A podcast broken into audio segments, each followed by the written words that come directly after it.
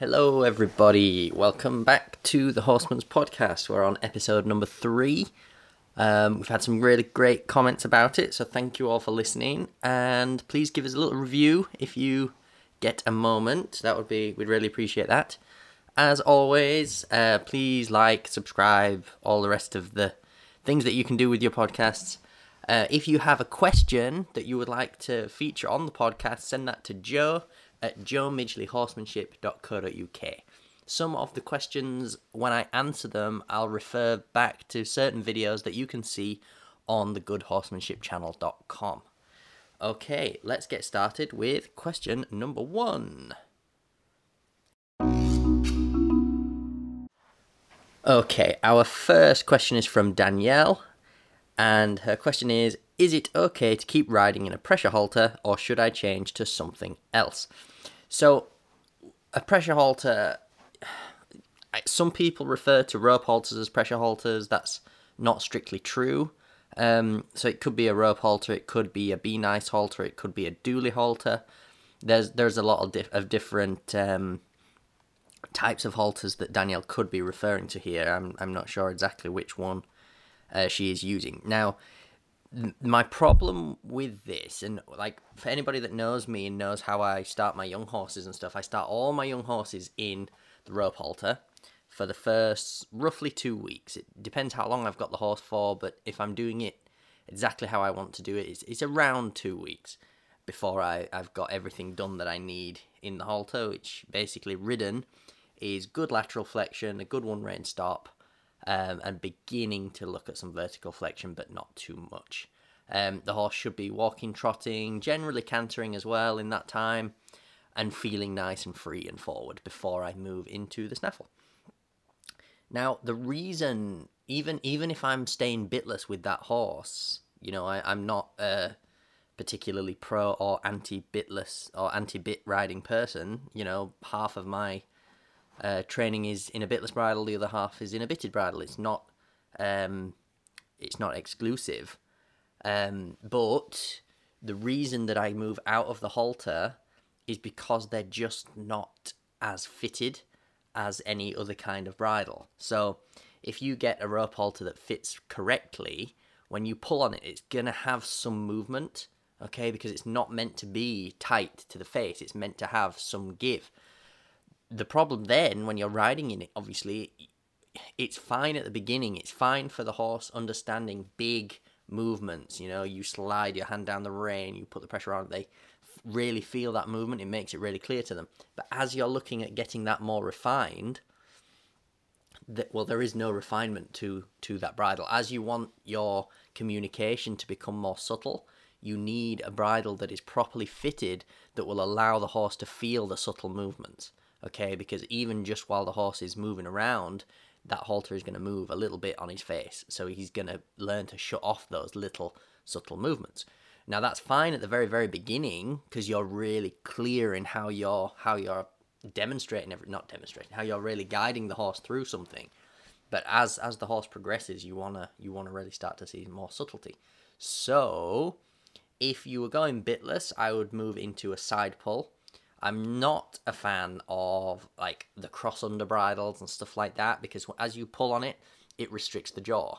Okay, and then the horse might want to open their mouth in response to that, and you get a little bit of fight there. Also, the pressure is underneath, so it often encourages a little bit of brace through the neck. Um, I'm sure that they, you know, if used with with accurate hands, I'm sure you could get a horse to be very successful in one of those. Obviously, they have a lot of good reviews. However, for me, in the way that I work, I, I'm, I've never used one for a prolonged period of time because I don't like the action. I feel it's too restrictive and I'm not a fan. So I would just use a regular side pull. If you if you Google a side pull, you'll you'll see what they look like. Um, and they are very good at making sense to the horse.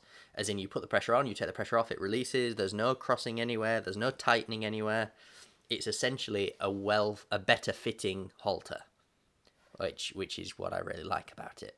That from the rider's perspective, you use normal reins, so it starts to feel a little bit more normal to a rider, and you can you can progress from there. As I progress my horses, I said that I do half of my program bitless, and that's going into a Western Hackamore or a Bosal.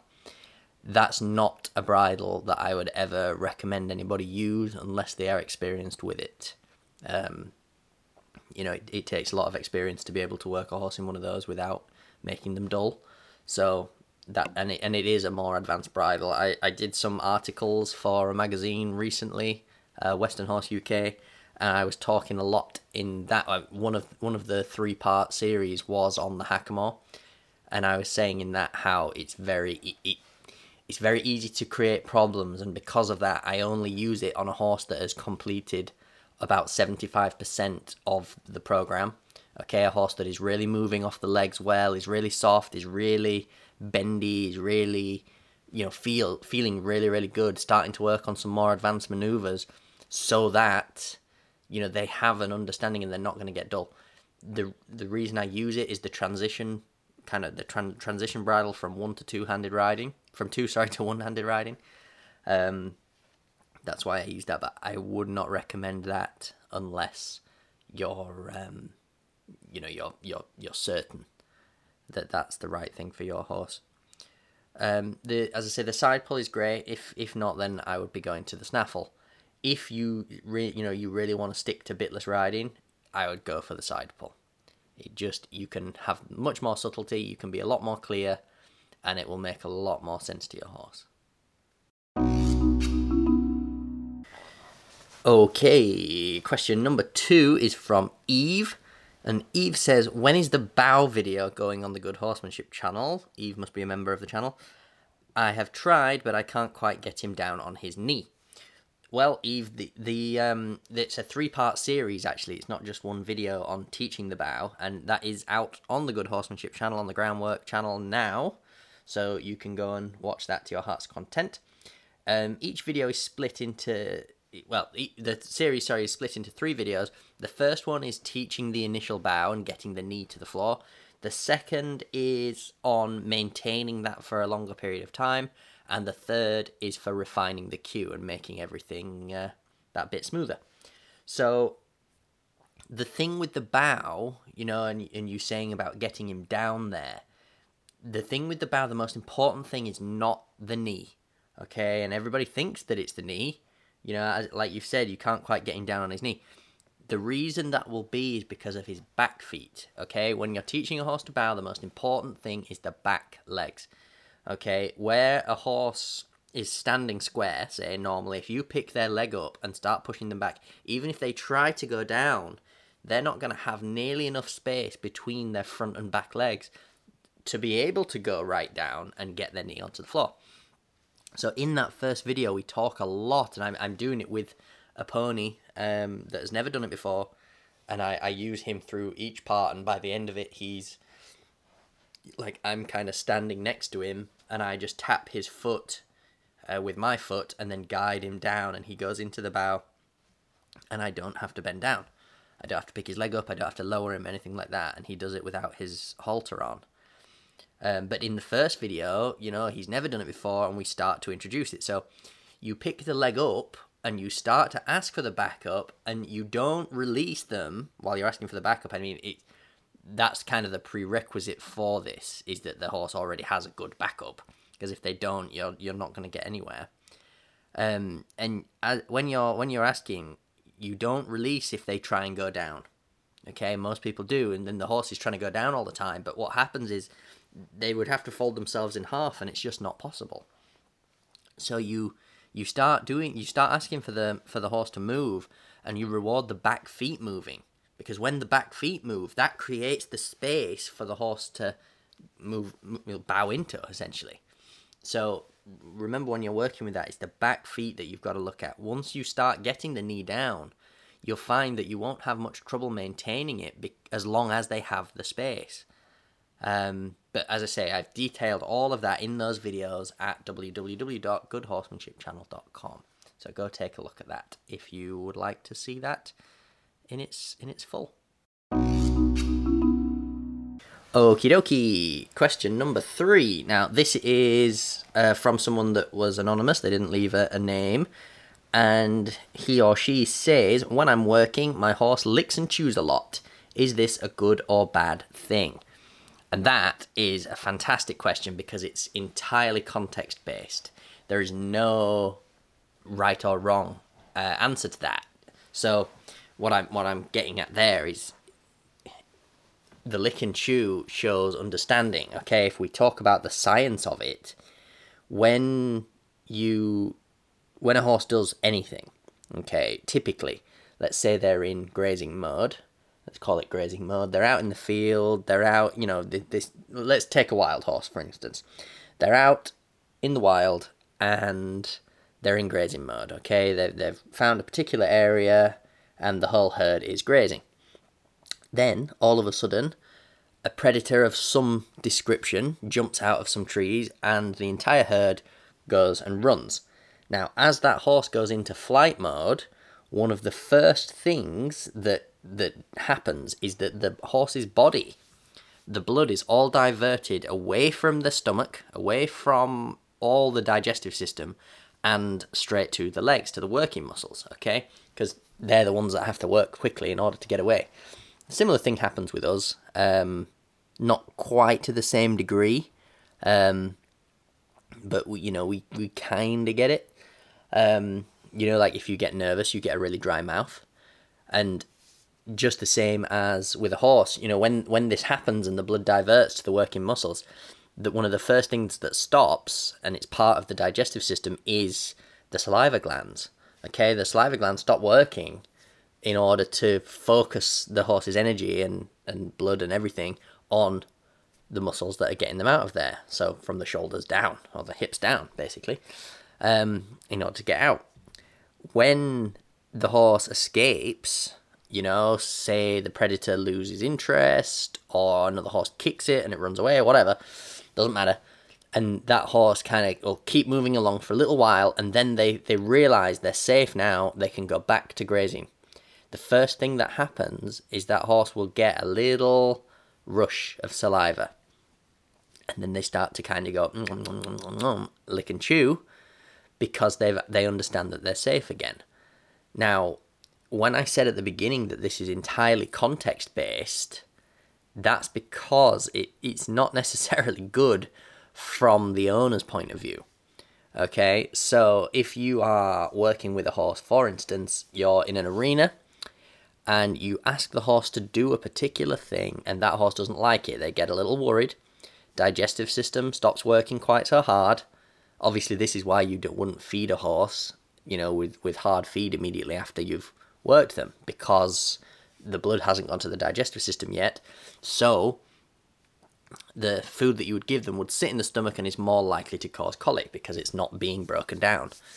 Anyway, um, if you are working with that horse and you ask something, they don't like it too much, digestive system shuts down or slows down. I won't say it shuts down, it just slows down. And that horse rears hits you, you fall on the floor, they run away, jump the fence, and end up back in the field with their friends.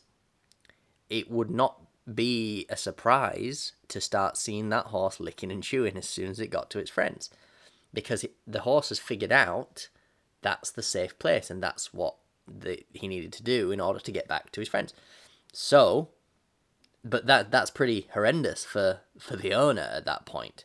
Now, if that person managed to keep themselves at a safe angle, the horse might try and rear and kick you or whatever, but you keep yourself safe, you manage to avoid that problem and then you you keep the pressure on and allow and the horse figures out, right, that didn't work.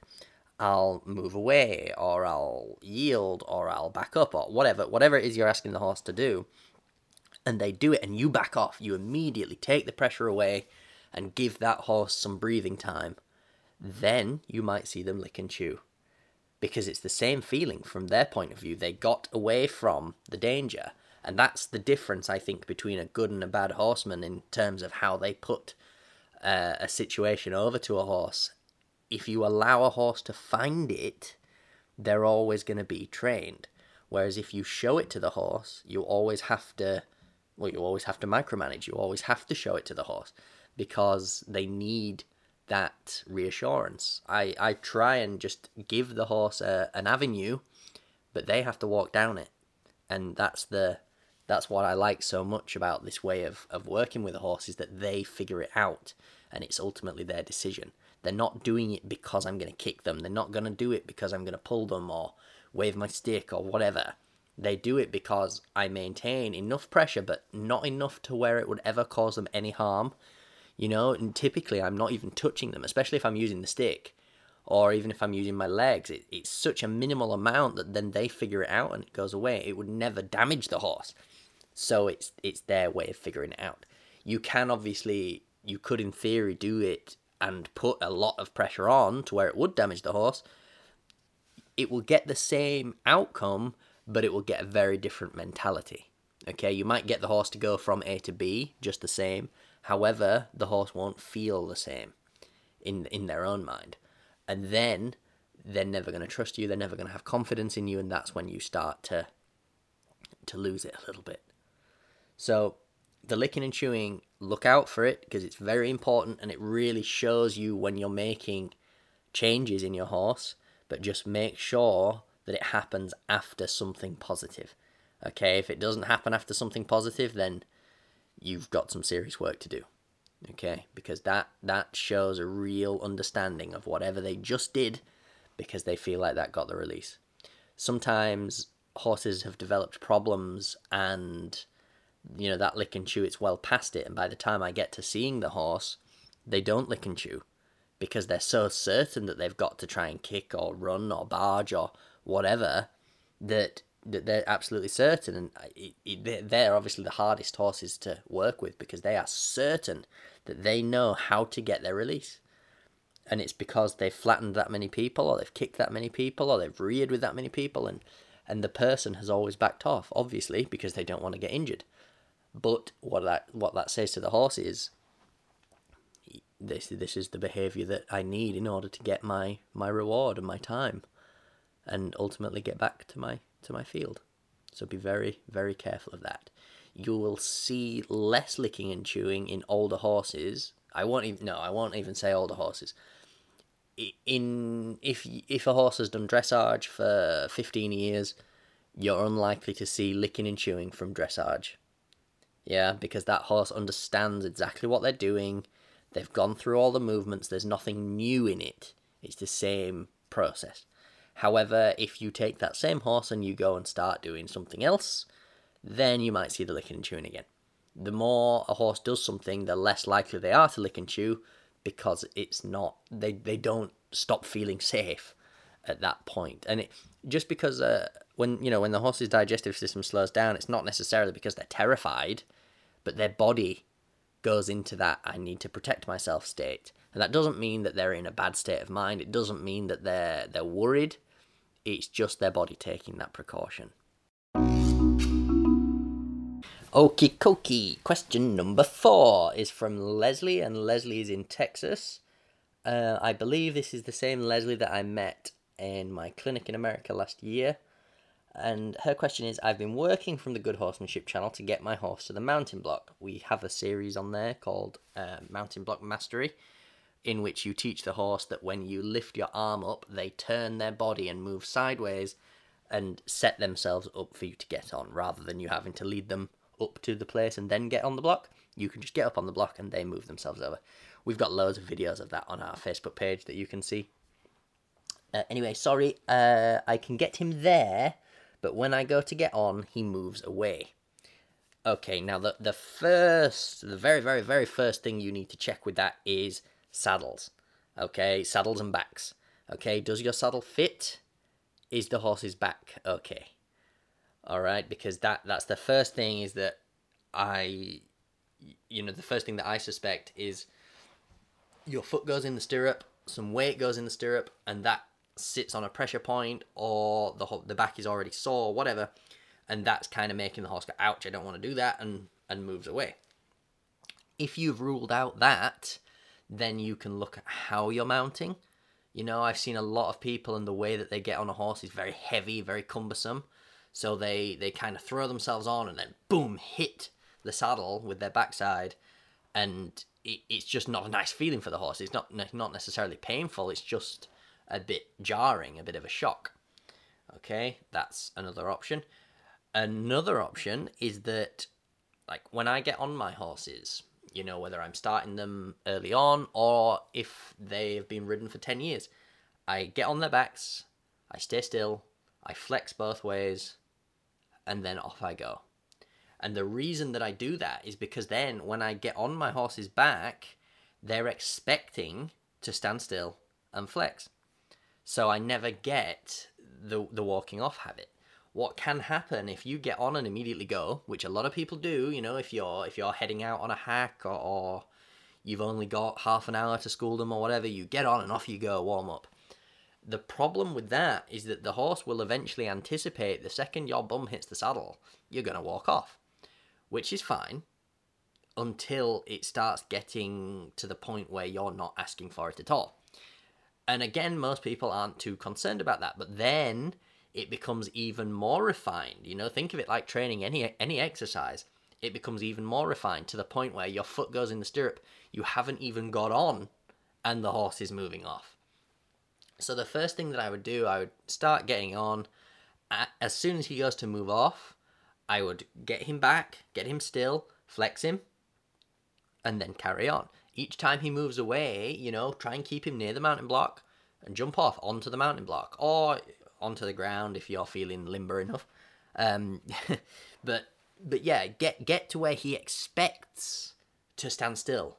Okay, and that's a big part of you know your horse's kind of learning patience you know it's really important i think that a horse has patience and he's got to expect to do that but the fact that you have that come here cue to the mounting block is going to make it so much easier because as soon as you're as soon as he walks away if he turns away from the block you can just bring him back in you don't have to get down and walk around if anybody has this problem and they don't have the come here cue, the worst thing you can do is get down and walk around and set the horse up again.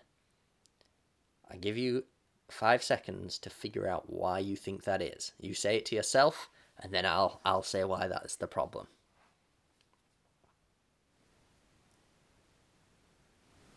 Did you think? Did you get it? the problem with that is, as soon as the horse moves away, you get down and take them away from the mounting block. Okay, it was you being up on the mounting block and getting on that was making the horse move anyway. So you're giving them the exact release that they need by walking them away from the mounting block. Even though they come back again, you still give them that 5 seconds, 10 seconds, 15 seconds of not being set up and about to be mounted. So all that does to the horse is say, right, all I've got to do is move away, and then you get down, and I and I get to walk away from it. Oh, and then I'll repeat that again, and you're essentially reinforcing it every time. So you the and that's why I use that method of getting the horse to set up at the mounting block is so that when I when I work with a horse, even if they ever develop that problem of wanting to walk off, I can just go and bring them straight back, so I never have to get down, and I don't offer that release until they stay nice and still that's a really, really important part of that for me. Okay, the episode was a little bit shorter this time. Um, the questions were, were pretty straightforward, easy to answer. Episode 4, I'll look for some longer, juicier questions so that we can really get stuck into that. I hope you've enjoyed um, my answers to these questions. As I often say, just because I've said it, it doesn't mean it's the gospel truth. It's just the way that I view things. Um, the beautiful thing about horsemanship is that everybody has their own take on it. Um, something that I, I talk about a lot is I don't like the religions, as in the way that some people are devoted to one particular method of training. Okay, and there's nothing against those trainers, you know, Parelli, Clinton Anderson, Buck Brannaman, Chris Cox, all the all the big names. You know, they have developed their way of doing things. You know, they're all different in how they do things. They've developed their names by working with different people, taking the bits that they like from one person, and developing their own program that program that works for any one particular person, you know, my program I've got from working with uh, some of those names, I wouldn't ever want anybody to follow exactly what I do all the time because not only have I have I found the things that work for me, they fit with my personality and they fit with the way that I live my life and how I view my horses and how I work with my horses. And consequently it's my method, it's my program. There will be things that you would do that you that I would think no that's not right. It's not that it's wrong. It's just not how I would do it. And there would be things that I do that I'm sure you would think no he should have put more pressure on, no he shouldn't have put as much pressure on, whatever. You not everybody's going to agree with everything that I do. So use your judgment get to where you know you you see what a person does and if you like it great if you don't you don't have to do it it's not it's not a problem um, but no, I uh, I really appreciate you guys listening. Um, this is just my take on some some issues that we get sent in. Um, obviously, I've got a lot of stuff online that you can go and take a look at. There's the Good Horsemanship channel, obviously. We do the live question and answer sessions on a Friday on the Joe, Joe Midgley Horsemanship Facebook page.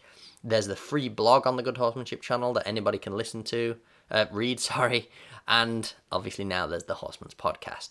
So I really hope you've enjoyed it. Remember, if you have a question, send it to joe at joemidgleyhorsemanship.co.uk and I will get that featured on the podcast at some point.